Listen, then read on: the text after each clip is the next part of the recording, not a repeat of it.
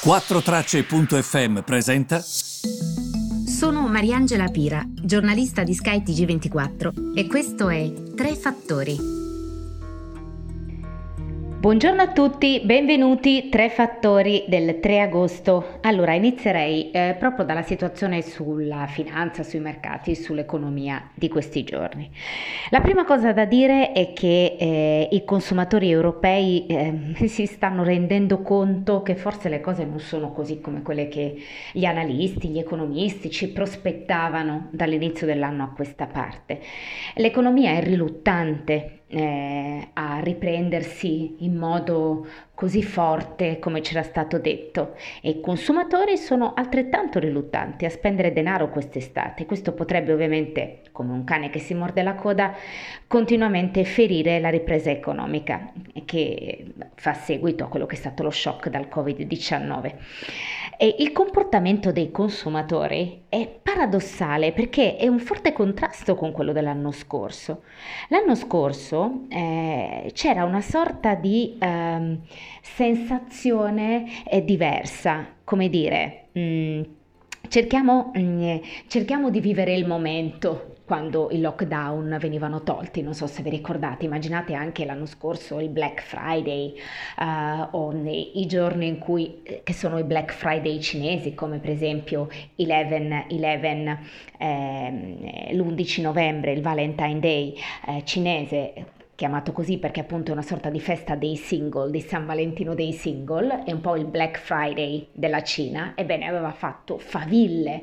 Quindi è come dire, l'anno scorso toglievano il lockdown e tutti dicevamo dai dai consumiamo, consumiamo. Invece adesso è come se i consumatori avessero paura che comunque noi convivremo col Covid-19 più a lungo di quello che ci saremmo aspettati. E quindi cosa succede? Che il consumatore aggiusta le sue abitudini di conseguenza.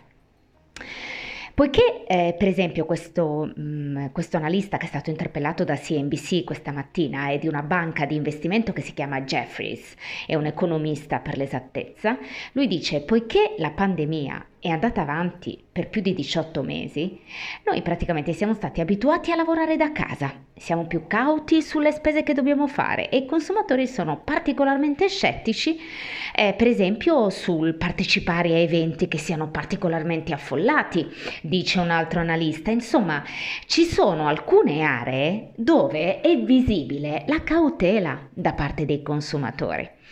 Per esempio, quest'altro analista che è stato sentito eh, sempre da CNBC ha detto che dal punto di vista degli indicatori economici, se vogliamo fare un bilancio fino a questa parte di estate, c'è stato un miglioramento. Per esempio, il numero di persone che usano i mezzi pubblici, che vanno a fare shopping, magari anche che vanno in palestra, eh?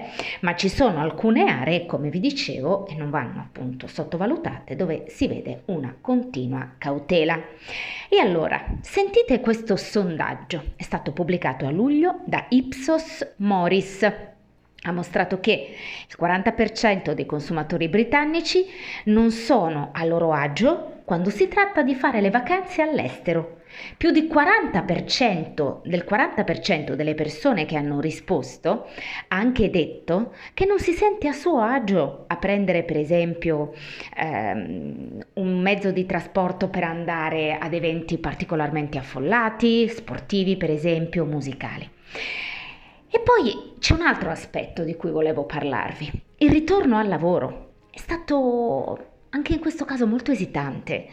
Nonostante eh, tutte le restrizioni, gran parte delle restrizioni, in particolare in Gran Bretagna, siano state tolte, anche altrove in Europa, e questo comunque ehm, non, non, cambia l'impatto che c'è, immaginate anche all'economia che ruota attorno al mondo degli uffici, eh, caffè, eh, piccoli ristoranti. Ovviamente le persone stanno optando per un modello di lavoro che è ibrido, quindi spendono molto più tempo a casa, da quel punto di vista consumano meno. Infatti io mi sono sempre chiesta, ma quella economia come farà a riprendersi? Qual è l'economia che tirerà di più tanto da sopperire a questa parte di economia che non tornerà? Questo comportamento dei consumatori è stato influenzato sia dalle decisioni dei governi sia dall'evoluzione della pandemia. Eh, per esempio, ehm, ci sono alcuni consumatori particolarmente più cauti che non lasciano la loro casa prima di andare in vacanza per evitare di entrare in contatto con qualcuno che ha il virus. Sempre nel Regno Unito, per fare un, un esempio pratico, se si è in contatto con qualcuno che risulti positivo per il coronavirus nei giorni successivi, bisogna autoisolarsi per 10 giorni anche se sei stato completamente vaccinato, perlomeno fino ad, fino ad ora, è così la situazione attualmente.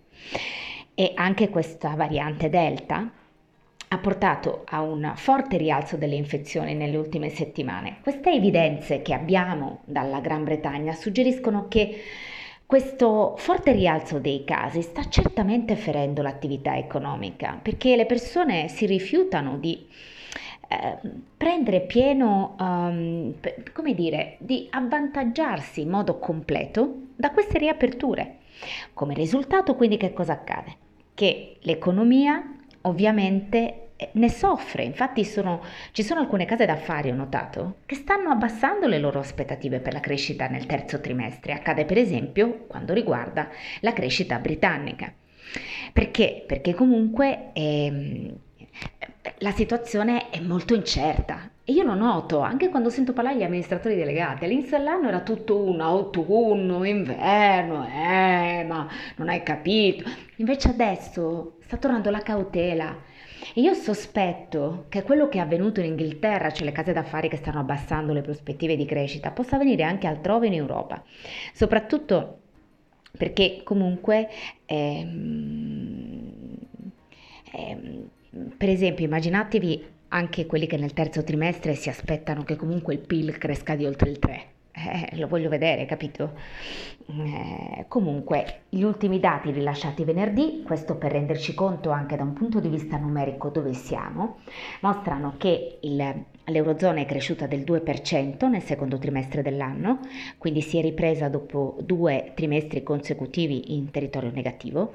Sebbene me, molti economisti siano comunque ancora favorevoli sulla ripresa dell'economia della zona euro nei prossimi trimestri, eh, lo, lo, descrivono comunque come cauto ottimismo, eh? ci mettono cauto davanti a ottimismo. Questa variante delta della SARS-CoV-2 preoccupa eh, ovviamente queste infezioni eh, durante giugno, luglio hanno accresciuto il rischio che ehm, queste, eh, queste, questo, dire, questa apertura che c'è stata, non ci sono più restrizioni, eh, insomma in alcune zone dove invece questo non è avvenuto, in Inghilterra sappiamo che è già avvenuto, possano verificarsi, cioè che le restrizioni restino e ancora un po' a lungo. Quindi questo scoraggia Capite? È questo che provoca l'incertezza. Ehm, in ogni caso, ehm, eh, come gli stessi analisti dicono, attenzione però perché il numero delle nuove infezioni non sembra stia prendendo mano nel blocco eh, dei 19, quindi nell'euro a 19.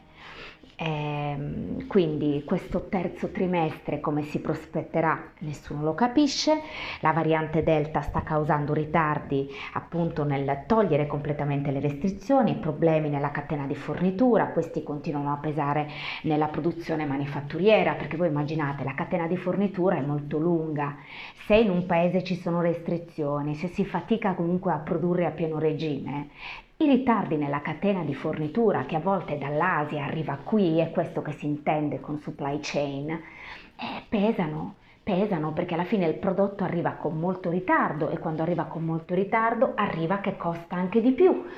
E addirittura oggi leggevo alcuni report degli analisti che dicevano che alle alluvioni in Francia e scusatemi in Germania e in Cina per esempio ulteriormente appesantiscono questi ritardi della catena di fornitura. Insomma, eh, non è una situazione facile, anche perché sapete che il costo dei noli dall'Asia all'Europa è cresciuto tantissimo, questo più del 600%, questo vuol dire che eh, non solo tutto è rallentato, ma quello che viene trasportato costa anche molto di più, come vi dicevo prima il momento che stiamo vivendo potrebbe essere colpito anche mh, da altri fattori, per esempio c'è chi nota che la crescita nella gran parte delle economie eh, potrebbe rallentare nei prossimi trimestri, ma ehm, la principale ragione è che ehm, eh, comunque la gran parte delle economie um, ha, soprattutto sul fronte della produzione industriale, già un po' recuperato.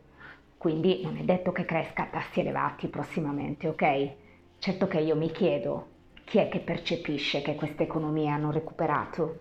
Per questo che è molto difficile quando si tratta di uscire da una crisi, eh, vedere questi dati e poi interpretarli a seconda del paese in cui si vive, perché voi andate a dirlo a qualche ristoratore o a chi si occupa di turismo o di mm, lavori legati al mondo delle fiere, penso solamente al mondo del wellness, delle palestre, che hanno recuperato perché la produzione industriale è tornata a livelli pre-pandemia.